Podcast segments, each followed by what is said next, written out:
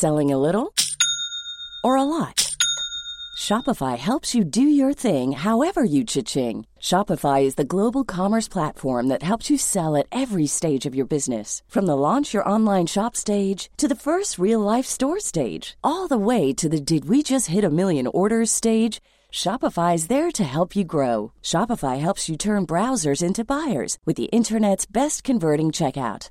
36% better on average compared to other leading commerce platforms because businesses that grow grow with Shopify. Get a $1 per month trial period at shopify.com/work. shopify.com/work.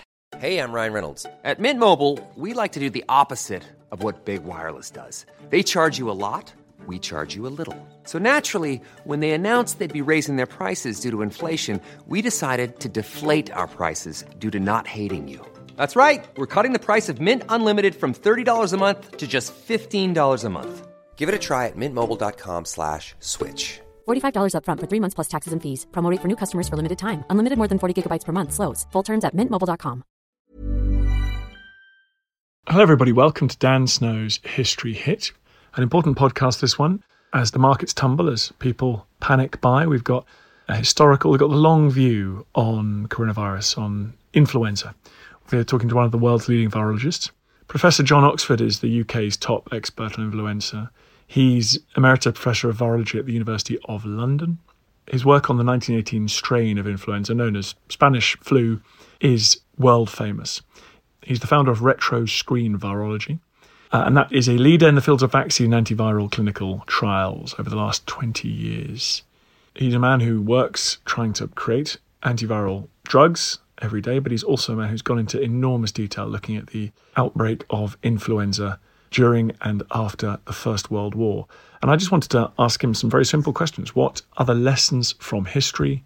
What are the lessons from previous influenza outbreaks that can help us overcome this one? One of the reasons, surely, for knowing your history is so that we are armed, we are forewarned, we are prepared for the next time similar events happen to those that have happened in the past. Nothing is ever, of course, a perfect parallel, a perfect reflection, but there are things that we learn in all sorts of fields that we can build on and improve and can potentially provide us with a lifeline in times like this. Um, for those of you who have been asking how they can support us at Team History Hit, the best way to do that is to subscribe to History Hit TV. We've taken lots of the back catalogue, lots of the archive now off iTunes, wherever you get your podcasts. The whole podcast archive is exclusively there on History Hit TV, along with hundreds of history documentaries as well. We're trying really hard to make it one of the best history resources on the planet, so please, please uh, head over there to historyhit.tv and subscribe. You can use the code POD1, you get 30 days free, and then you get your first month, which is £1, euro, or dollar. So that's, uh, that's a pretty sweet deal. So thank you very much. Uh, head over to historyhit.tv to uh, use that code, POD1. In the meantime, everybody, here is Professor John Oxford. I really hope you find this useful. Enjoy.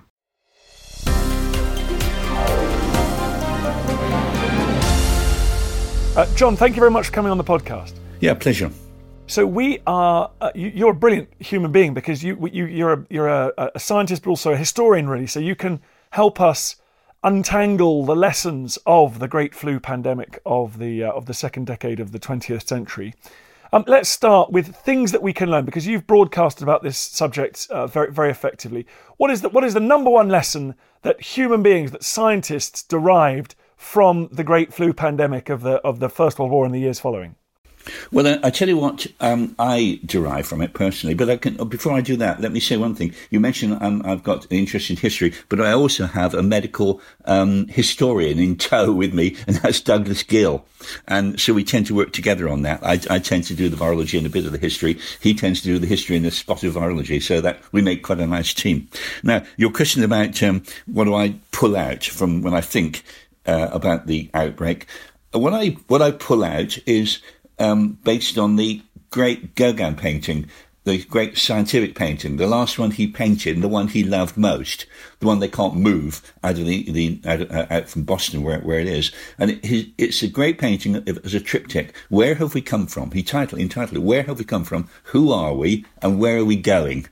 And I often think of that because it is absolutely perfect for this sort of thing, a great infection. So where have we come from? We have come from a world of infection. That's Gauguin's world. We're still in that world.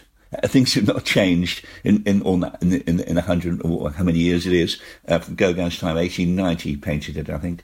Um, it is still a world of infection. We've only eradicated two organisms, that's smallpox and rinderpest. All the other bacteria and viruses are still out there, so we're still in a world of infection. And then he asked the question, "Where are we going?" Well, I think we're we're we're, we're still there. Hopefully, we are going in a more scientific direction than we have in the past. But I think even there, I, I, worry about it sometimes with people who believe that evolution didn't happen, there's a flat earth and all that sort of thing. And then the biggest question of all, who are we? And I think in these great cataclysmic events, and I'm not saying this, the one at the moment is a great cataclysmic event, but it is certainly stirring everyone up, including myself. Uh, we, we don't know how we're going to react until we're faced with it.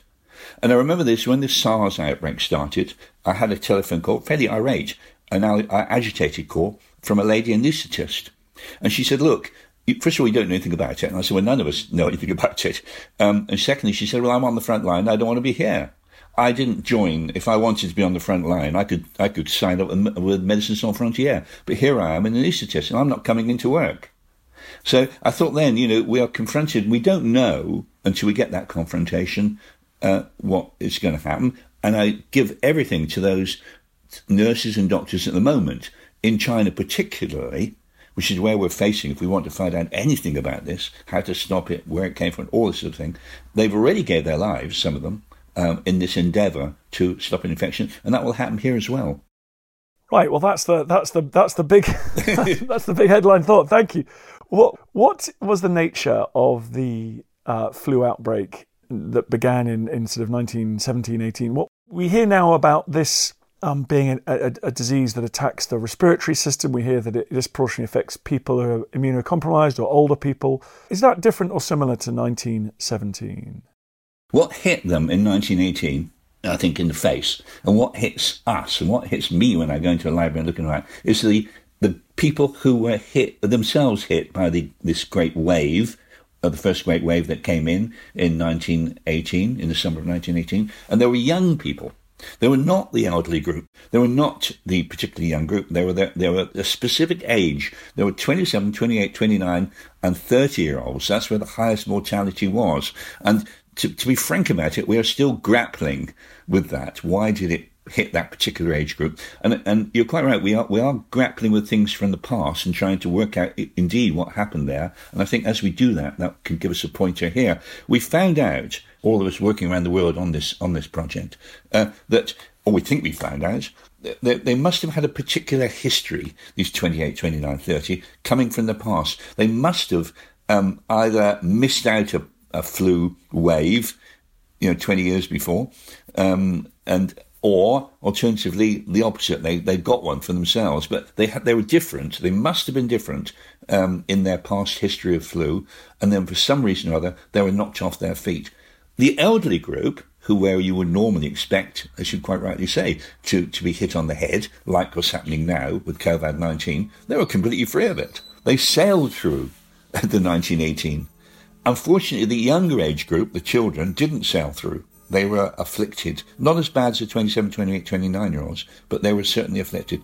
And of course, that is one of the big conundrums at the moment with the COVID because uh, it's not seen to be producing much pathology or much um, serious infection in children. It's just going for the other age groups and the elderly. What was done in was anything effective done in uh, the, the the great flu pandemic that helped to lessen them? Are there any successes? Are there any things that we can that we can use today to combat this next pandemic?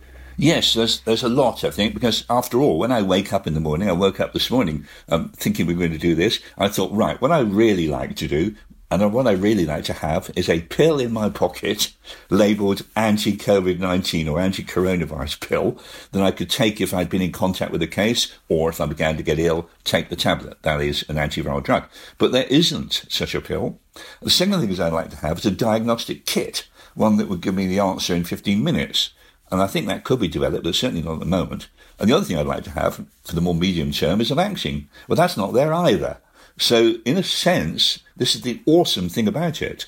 We're sitting here now in the same sense. If we'd been 100, whatever it is, 120 years ago, um, which is we were uh, as we, we are un, unarmed, and that's not a very happy situation to be in either. I can I can tell you that.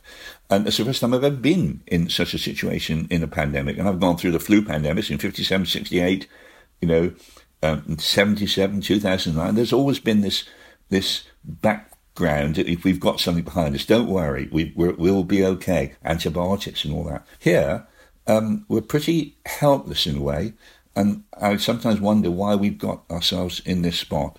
But having said all that, in 1918, they really began to get a moving on. They used the same sort of techniques that we're using now: quarantine, public health, hand washing. Of course, fa- the pictures are famous from that time with the masks. Everyone, you know, the New York policemen wearing masks. The famous uh, picture of the, what was going on in 1918. But the same sort of ways of doing it. And it did seem to work because they published, people have gone through the data uh, in, a few years ago of what happened in the great cities in the United States, for example. And they compared them. They compared what action they took. If they took no action at all, and some of them didn't take any action for reasons best known to themselves.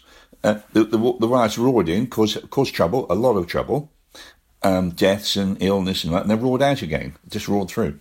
In the, and they were caught napping. They, they couldn't cope with it. In country, in, in cities where they said, right, we'll try hand washing, um, and then we'll see how that goes. And, and, then if that doesn't work, we'll go on to a mask, and if that doesn't work, we'll go on to social distancing. That didn't do much good either this, this, this, just try this, try that, try something else.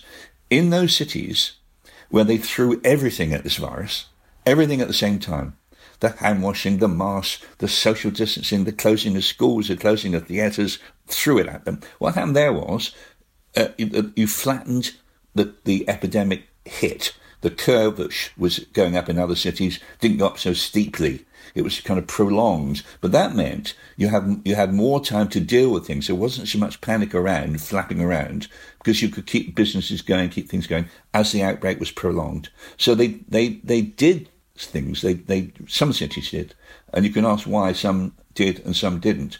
And there's there's a danger point there as well. So, uh, if in, in 1918 to 90, what, what are the approximate dates? What, what was? Do we think it began in 17 or did it begin in 18? I think personally, uh, it began in, in, in, There were indications in the British Army um, of things going on, of respiratory things going on in in, in nineteen in, in Aldershot Barracks, for example, where the recruits were coming in in about 1916, and by the end of 1916, the winter of 1916-17, uh, there was there began to be outbreaks of. It wasn't apparent immediately to the pathologists, and they were on the lookout for things because by the First World War, the British Army and other armies had realised that the infection was a thing that could decimate an army.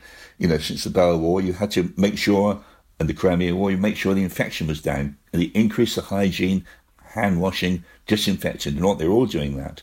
But in spite of that, by 1916-17, there was quite a lot of, it seemed to be a lot of strange deaths around, mainly in the great army camps that were pulled in in Aldershot barracks near London and along the Western Front.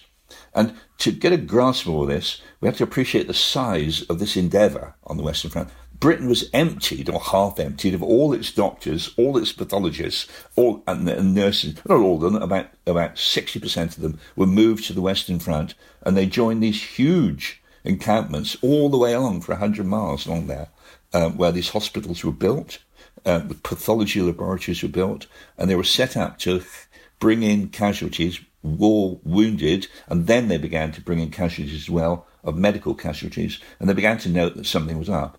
And a small team of pathologists, three of them actually, uh, working at Etaples, which is one of the biggest um, camps, holding maybe 30, holding on one day 100,000 troops while they were sorting out that had enough hospitals for 20,000. Uh, so it was a big endeavour. Uh, and in that environment, they began to notice something odd. But it wasn't until a pathologist arrived and a morbid anatomist arrived just after Christmas that they began to sort out exactly what was going on. And then they realised that a lot of these soldiers had been dying. They'd been dying of something that was strangely looking like influenza in the pathology. It looked a little strange. But then they thought to themselves, well, if it was influenza, why wasn't it spreading? Could it be influenza? And so they decided uh, on a halfway house. It was new, this disease. They published it in the Lancet. It was new, but it, it, perhaps it wasn't quite influenza. It was something else. It wasn't spreading, so maybe they didn't, didn't have to panic on it. Now, all these years later, we can look back and say, well, hang on a minute, that's just like it is in Hong Kong at the moment, or over the years, the recent years. There's been a bird flu, could spread around the world, but it's not. It's just holding itself in Hong Kong for the moment. Perhaps it will spread, but it's not at the moment. And I think that's what was happening at Etaples. At that moment, they discovered it was a high mortality in those soldiers, just like bird flu's a high mortality in Hong Kong when it hits people. But it's not. It's got the. It's not got the ability to spread. So at the moment, it needs to mutate and change. And I think the outbreak, personally, the outbreak started there in Europe in 1916, 17. The conflicting idea, the other idea, is that it started in the United States in Kansas uh, a, a more or less a bit later than that at the same time. So there's no, and that China is a possibility, but very low down on the scheme of things for for starting. By the time it's sweeping through famously the big US cities, uh, how does it compare? And we all know the figures now. We're all, all amateurs like me are all terribly knowledgeable now. A, a little bit of information is a dangerous thing. And we talk about 3.4% at the World Health Organization. And uh, what, what, what, what kind of it, was the disease similar to the, in terms of its danger to, to what we're seeing today? No, I don't, I don't. I wouldn't put it like that. I think there's too much um, comparison. It, it definitely works people up. As you say, everyone. We've all got to figure. I go to meetings. It's pretty strange, and I always have. And people argue. Even scientists argue. Oh, they say, "Well, did 50 million people die, or did 60 million people?" And in a flash of a moment, we've we've got rid of 10 million people. And sometimes I've been to meetings where 100 million people have died in 1918. So we bandy around the figures. And to uh, personally, I think that it's, it unnerves people, it unnerves me, and I've spent a lifetime in it. Uh, and I rather concentrate on one. What I, what I always want to do with this pandemic is look at one person who died, and then from that you can you can get something useful from it. How did that one person react? How did their family react? Um, and you can then multiply it by the figure you like. I don't think this outbreak now, the COVID nineteen, has got any similarity in numbers to the to the nineteen or to indeed any other flu pandemic, because after all, um, in recent pandemics, you I mean this recent year. In in in in um, England, we've had five six thousand people die of flu. No one seemed to bother about it. They've only just stopped dying because of the end of the flu season, the end of the winter, and that's one thing I think about this COVID nineteen it's, it's, it's, it's missed its chance, actually, because they love the winter time. We're all crowded indoors, swapping, exchanging tales with each other and getting infected. Once the spring starts, all these respiratory infections begin to drop. Um, and you could look at it another way. In the pandemic of 1918, that virus hit, first of all, in a big way, in, the, in June that year, May, June that year. It's not far from where we are now but it hit the summer. It didn't do all that well. Didn't do all that well at all. And, and everyone relaxed. And then by November, back it came, and people didn't relax. That's when the main mortality, of the figures we're talking about, a lot of it, about half of the mortality came in October, November 1918. And then I suppose people relaxed again, which is a, not, not, not a sensible thing to do because in February it was back again. And, and the, other, the other half got swallowed up. So that is telling us that beware of these respiratory viruses. Um, take all the precautions you can, that they won't knock in and knock everyone off, as it were, in one great wave. They won't. It'll be a number of waves. So that can give some reassurance um, of, of what could happen now. But be pretty careful with them. And that when they're in this way, they're unpredictable. They do like, they're seasonal, they do. They can come in the summer, but they like the winter period, as all these respiratory infections do, and that is a big, a big component. The negative component, the spring and the summer, can be a positive affair. So the the best practice you're saying in 1918, with with um, squished down that big that, that squished flattened the graph, effectively, what what else could have been done? I mean, what what have we learned in the hundred years since that is going to make us even more resilient and better able to, to deal with this? This is After Dark Myths, Misdeeds, and the Paranormal. The podcast that takes you to the shadiest corners of the past, unpicking history's spookiest, strangest, and most sinister stories. I'm Maddie Pelling. And I'm Anthony Delaney. Join us every Monday and Thursday, and we'll take a look at the darker side of history from haunted pubs to Houdini to witch trials and arsenic laced breakfasts. Follow After Dark Myths, Misdeeds, and the Paranormal wherever you get your podcasts. Brought to you by History Hit. Life is full of what ifs, some awesome, like what if AI could fold your laundry? And some, well, less awesome, like what if you have unexpected medical costs? United Healthcare can help get you covered with Health Protector Guard fixed indemnity insurance plans. They supplement your primary plan to help you manage out of pocket costs. No deductibles, no enrollment periods, and especially no more what ifs. Visit uh1.com to find the Health Protector Guard plan for you. Looking for the perfect gift to celebrate the moms in your life? Aura frames are beautiful, Wi Fi connected digital picture frames that allow you to share and display unlimited photos. It's super easy to upload and share photos via the Aura app. And if you're giving an Aura as a gift, you can even personalize the frame with preloaded photos and memories. And also remember, when using messaging apps, they shrink the photos. You cannot print those out. You cannot blow them up. This is high quality imagery going to one of the most important people in your life. The Aura app is super easy to set up, takes about two minutes, and you're going to love it. There's free unlimited storage, add unlimited photos and videos, and invite as many people as you want to a frame. Right now, Aura has got a great deal for Mother's Day. Listeners can save on the perfect gift by visiting auraframes.com to get $30 plus free shipping on their best selling frame. That's A U R A frames.com. Use code Dan Snow at checkout to save. Terms and conditions apply. We've learnt that um, they they struggled.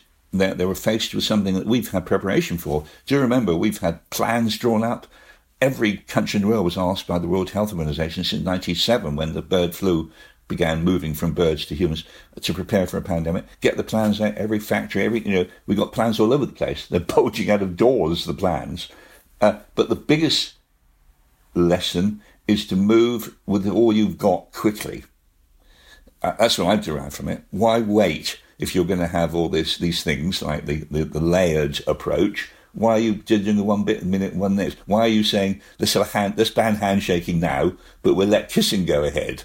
Or you know, it, it just seems silly. It just seems silly, and it seems though we've not learnt anything from, from 1918. What I've learnt from it was faced with a new virus like this, you throw everything at it as soon as possible is the is the is the counter argument, of course, that you know poor old poor old politicians don't hear that very often, but they're trying to balance uh, the resilience to a new disease against kind of widespread economic dislocation that could have you know years. And we know people die when when the economy goes south. People lose their jobs. People at the margins economic margins of society uh, uh suffer extreme hardship and actually mortality goes up there. So is it uh, i mean is it quite difficult for politicians to know when it's a, you know this is not a drill this is the real one. I mean what are the signals that you have to what are the triggers for when you would say right let's let's throw the kitchen sink at it well i, I said about the trigger that i have is when the when the infection starts in your own country and you think it could be pandemic because you've just looked at another country that is china. Um, and you look there and you see my goodness me what's going on? Although we, we have to remember that in China now, they've had 3,000 deaths in a population of what, 1 billion? Um, they've had, had maybe 100,000 infections in, in a population of a billion. So it's not as though the whole country's been swarmed over with it. And that's another lesson we learned from 1918 and from subsequent pandemics, actually in 57, 68, that uh, this virus does not come in, these viruses, that's flu, they don't come in, and I suspect this is the same with COVID 1918, they don't come in and sweep over the whole country um, like that. They will come in waves, and even in a wave, some areas won't be hit at all. So you could have a situation where London, you know, where there's a lot of people move coming in flying, gets gets a whack, and up in Northamptonshire or somewhere, they wonder what on earth's going on. Um, so it would be, it could be spotty, and sometimes these pandemics, and this is what I was hoping. In 1968, I was a, a virologist by 1968, and I remember the discussion in the lab. Sir Charles Stuart-Harris was the one in charge, and he was very, he was always a bit bossy. And uh, he came in and he said, "Right, you know, this is it, 68, but it's going to come roaring in, you know." But it didn't. It went roaring in the United States, and in England, nothing happened, or hardly anything happened. And the next year, not all that much happened, and then the, the year after, it did. So there was a delay um, in some European countries, and some European countries didn't get it at all. And I remember Poland, they said, "What this pandemic in '68? What, what, what's it all about then?" So it can be a bit dotted around and not consistent as well, and that can, can sometimes help you. Now, as regards politicians and virologists, people like me, I'm not doing their job for them. That's up to them to do their job. My job is to a- analyze the medical scientific impact of a great infection and I think that uh, what I would not want to see, is I'm not going to sacrifice my granddad just because they some because they, something can carry on and make some money. And that's not the way I look at it. I'm, I'm here to prevent and do all my best to prevent getting ill, prevent people getting ill, and prevent people dying of, a, of a, a disease that is nasty and in the end will be prevented.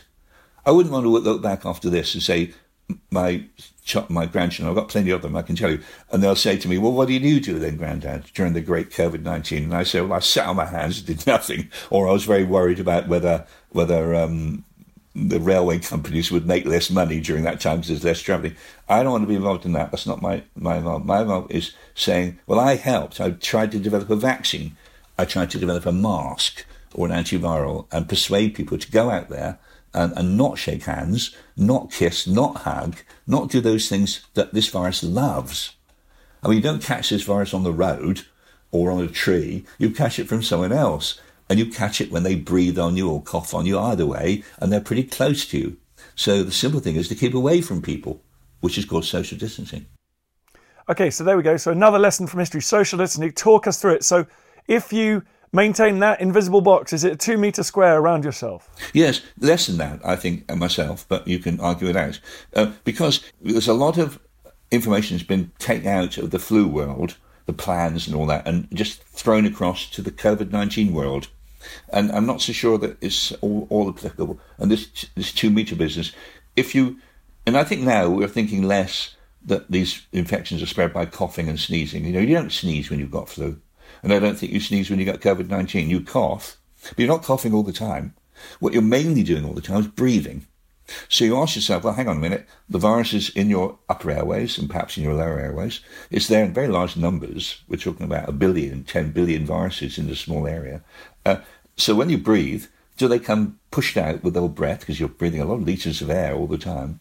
Uh, so is it tidal breathing that's that's um, spreading it? And my answer is, I think it is. And and the way I look at it is if you get close enough to someone to smell their breath, if they've had garlic for breakfast and you can smell garlic, you are breathing in their breath and they're breathing in yours. And so that is pretty close. It's probably a couple of feet away and you're facing them out as well. Which is why handshaking is, is, uh, should be curtailed in spite of the virologists our Prime Minister virologist and the American President virologist telling us they're going to continue doing the things they've always done. The thing about handshaking is it brings you close into someone and you face them normally. And so you begin to smell their breath and you will begin to pick up their viruses, I think. So, you know, there are, there are things that we can do and I hope people are going to do it as soon as possible.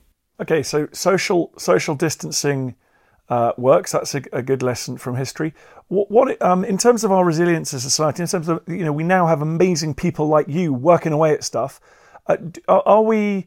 Uh, stupid question from a layperson, but developing um, developing uh, drugs that can help. How how different are we now to where we were in 1918 with our AI and our teams of people like you? Well, it's not it's not a silly question to ask. And in fact, when I look back now, a few years, I think, I think, what have we done? Are we responsible? As someone like, am I responsible as a virologist? Why didn't I react differently in 2000 after 2003? So here was a coronavirus.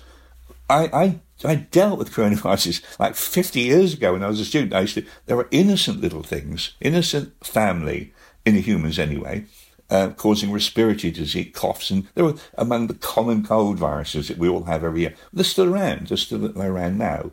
But they're, they're innocent. They're not never cured anyone in their life, as far as I can see, a coronavirus. And I had a little task. I'd just been isolated, these coronas, down at the Common Cold Unit in Salisbury, a quarantine unit where they studied these common colds. And my little task was to grow it out, look at it, and you break my, my break my hands, get myself into the laboratory. Um, and so I'd had a history of looking at them, dealing with them. And suddenly in 2003, what happens? So this SARS coronavirus suddenly appears. Now, uh, we're all taken by, you know, a coronavirus causing that. Don't believe it. But it did. But of course, what happened was using the public health methods that we're using now, quarantine, social distancing, so on, it was snuffed out really. Alongside the fact that these coronas don't, they haven't got the get, get up and go that influenza's got. You just don't, they just don't if we were in this this infection caused by influenza, we wouldn't be talking about three deaths, as bad as that is, and 60 cases. We'd be talking about a, a thousand deaths or a couple of thousand and a hundred thousand cases who was flu. It's got the get up and go and it's got the zip. But these, these coronaviruses don't have that. So you could say, well, all right, the, the, we hit SARS and it hit itself on the head. 6,000 people in a globe of 8 billion got infected in 20 different countries and then vanished. Now, the, that was the problem because it, it, did its it did its damage, which wasn't very nice. And then we all thought, well, it's over. This is a very rare phenomenon, corona. You know, it's a one in a poke in the moon sort of thing. So how could I go along, I suppose, is my only excuse to a pharmaceutical group and say, why don't you spend two billion pounds making a vaccine? And they turn around and say, well, how many people died? And I say, well, 300. And they say, well, you know, there are other more important infections around. And the same with antivirals and the same with diagnostic kits. And so we coasted along until a few years and suddenly there was another one coming from a camel uh, and from a bat. The, the SARS came from a bat to a civet cat in a market in Guangdong. The next one came from a, a bat into possibly a rat and then into a camel and then into humans in Saudi. And, and still we didn't react. And now suddenly we got this one. So I think there's been a lack of reaction, I must say that, on the part of the scientific community, the virological community, when really perhaps we should have got our kit together and got moving. Well, don't blame yourself. But I, uh, but because um, I'm sure you still done more than nearly everybody else on the planet put together. But I, but I'm asking, like, what it now that now that you are taking it seriously, uh, are, are, are, we? Are you hopeful? I mean, can things move much faster than they did in 1918, for example? Well, that's a, a nice way of putting it. Everything's moving faster, and I think the population movements that helps the virus move around. My goodness, the number of people traveling. My children never seem to be around. They're always in Timbuktu or somewhere. You know, um, you get on a plane, go, pay fifty pounds, and, and you're there. So it's a world of movement that's fantastic for a virus spreading. Um, but on the other hand, it helps us communicate with, with I'm in touch with people. I'm, in, I'm phoning daily to Australia to, to talk to my colleague there to find out what's going on and so on and so forth. So we're in touch, all right, and that helps as well. So we are, I think we're, we're reacting more. And I noticed um, recently what pleased me 50,000 molecules with, for repurposing, what's called repurposing we've all been busy making drugs against HIV, hepatitis C, B, influenza. There's a new influenza drug. Um, but uh, we can maybe repurpose them. We can say, well, we, uh, we've developed this drug against um, smallpox. I mean, that, for example, years and years, years ago. Could that possibly have an effect against COVID 19 out of all expectations? So 50,000 of those arrived last week at probably the most famous laboratory, Erik De Clercq's laboratory in the University of Louvain in Belgium. These are probably the most famous antiviral chemotherapists. 50,000 of these drugs arrived. They're, they're going to screen the whole lot against this new virus in the laboratory and see if one of them um, will be a hit. They can do that quite quickly. There's already three hits.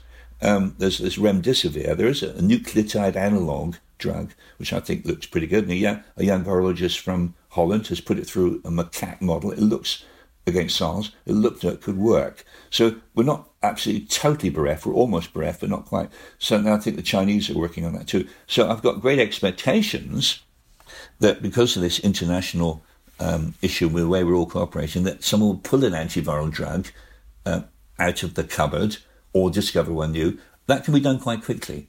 The vaccine business is much more difficult.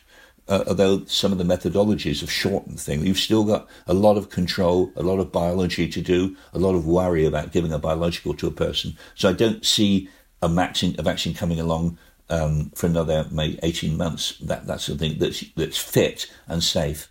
What we have done, and I was very proud about it, um, we began to focus on this pandemic several years ago. In fact, soon after the bird flu started coming up, and in, in Hong Kong, and we thought, I looked around, looked around, and thought there isn't a monument. There isn't a kind of a, the, the, world is full of monuments to soldiers, mainly men who died in, in the First World War. My father was in it. He didn't die, but he was in it.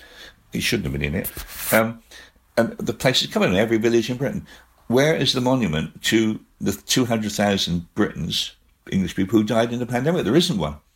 And so we had an opportunity just behind the London Hospital. There's a church called St Philip's and St Augustine. It's kind of a Victorian church. And in the Second World War, all the glass windows were blown out in a bombing attack. And we had the opportunity of putting them back and getting them redesigned. And so we, we got one, my group did one, and we based it on Gauguin, the, the painting I told you about, where, and it's a triptych window in, in deep, deep blues um, and deep reds and, and, and things. But it's it's it's a wonderful window, and it's the commemorative window for people who died. Um, and it issued a medal to families who helped each other in 1918, and it brought out, in, most often, it brought out the best in people. Uh, it, it, it, issued a memorial medal to doctors and nurses, not only in the hospital, not in the Royal London, but everywhere, who put their lives on hold to help other people, but particularly, I feel personally, it offers a medal to women who, in their own homes, helped people. It was a virus where, and I think this is going to be the same if people do die. Um, there are a lot of people who will die quietly at home. And I was finding a, a series of letters by a young woman called Gwen, a Welsh woman. She was 21, I think. And she was fine. She was writing to her mother every day. Her mother was in the, another valley in Wales. They'd write backwards and forwards. And three days before she died, when she was in, you know, she was young, she was in the age group almost that um, the mortality was most, she was saying, I'm fine, mum. Dad's a bit worried about me, but don't you worry. You worry about yourself. Um, and she was being looked after by the family. She didn't realise that it was going to be done. Then suddenly the letter stopped. I'm fine. I'm fine. Don't you worry about me. You worry about yourself. So this letter, this this memorial, this window, is is called the remembrance of the men and women, particularly the women who died in the great influenza pandemic of 1918 and who helped each other. That sounds that sounds very beautiful. I'm going to go and check it out next time I'm there. So we'll, we'll end it there. But thank you very much. So le- the lessons from history is government should act fast.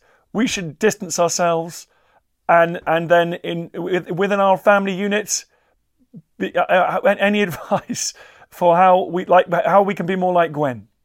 Everyone, it's like crowdfunding. You know, everyone does a little bit to get President Obama, give ten dollars to get him elected. You don't need to, just a few squillionaires. Um, everyone can do a little bit here, and I'm, I'm not joking here. Uh, everyone does that bit. If you say, "What are you doing?" then, all right, I'm not going to. I'm not going around the world. I'm not going to flit over to France. I'm going to use fewer aircraft. And, and so anything where you could get in contact with people and spread it, if you have got it yourself in, inadvertently, you can do things by over the next few months. And I think we'll have to take, and I accept your point about the economic hit. I think we'll have just have to take that. We're a wealthy country, after all. We are, um, and you know we we do less travelling. We go to fewer football matches um, and fewer rugby matches. That could be someone's big sacrifice. Um, they look after their grandparents because they could have a jolly good time, and their children have a jolly good time. They bring home and give a virus to their grandparents, which would kill them. Um, so they, they keep an eye on that, and they behave properly. They do not start blaming China for all this and the Chinese. No one blames Britain for starting the pandemic in 1918. And I think we did start it because all the First World War and the crowding and the things going on and the things at remembrance, uh, things in 1918 when it finished. Or if, if it started in America, we don't blame America for starting the pandemic, which killed 50 million people. And we cannot blame the Chinese either. Otherwise, we're really going to get into problems here. So I, would like to see more careful thought, a lot of careful thought. We can do it. Everyone can do this thought. And also a personal contribution with the hand washing, the social distancing, and all the things we know have worked in the past and can work now. Thank you so much for coming on the podcast. Thank you, Dan. I feel the hand of history upon our shoulders. All this tradition of ours, our school history, our songs, this part of the history of our country, all were gone and finished and liquidated. One child, one teacher, one book, and one pen can change the world. He tells us what is possible, not just in the pages of history books, but in our own lives as well. I have faith in you. Hope you enjoyed the podcast. Just before you go, bit of a favor to ask. I totally understand if you don't want to become a subscriber or pay me any cash money, makes sense. But if you could just do me a favor, it's for free. Go to iTunes or wherever you get your podcast. If you give it a five star rating and give it an absolutely glowing review, purge yourself, give it a glowing review. I'd really appreciate that. It's tough world out there, law of the jungle out there, and uh, I need all the fire support I can get. So that will boost it up the charts. It's so tiresome, but if you could do it, I'd be very, very grateful. Thank you. Selling a little or a lot? Shopify helps you do your thing however you cha-ching. Shopify is the global commerce platform that helps you sell at every stage of your business. From the launch your online shop stage to the first real life store stage, all the way to the did we just hit a million orders stage. Shopify is there to help you grow. Shopify helps you turn browsers into buyers with the internet's best converting checkout. 36% better on average compared to other leading commerce platforms because businesses that grow grow with Shopify. Get a $1 per month trial period at shopify.com/work. shopify.com/work. Even when we're on a budget, we still deserve nice things. Quince is a place to scoop up stunning high-end goods for 50 to 80% less than similar brands. They have buttery soft cashmere sweaters starting at $50, luxurious Italian leather bags, and so much more. Plus, Quince only works with factories that use safe, ethical, and responsible manufacturing. Get the high-end goods you'll love without the high price tag with Quince. Go to quince.com/style for free shipping and 365-day returns. Thank you for listening to this episode of Dan Snow's History Hit. Please follow this show wherever you get your podcasts. It really helps us, and you'll be doing us a big favour. Don't forget, you can also listen to all of these podcasts ad-free and watch hundreds of TV documentaries when you subscribe at historyhit.com slash subscribe. As a special gift, you can also get your first three months for just £1 a month when you use code Dan Snow at checkout.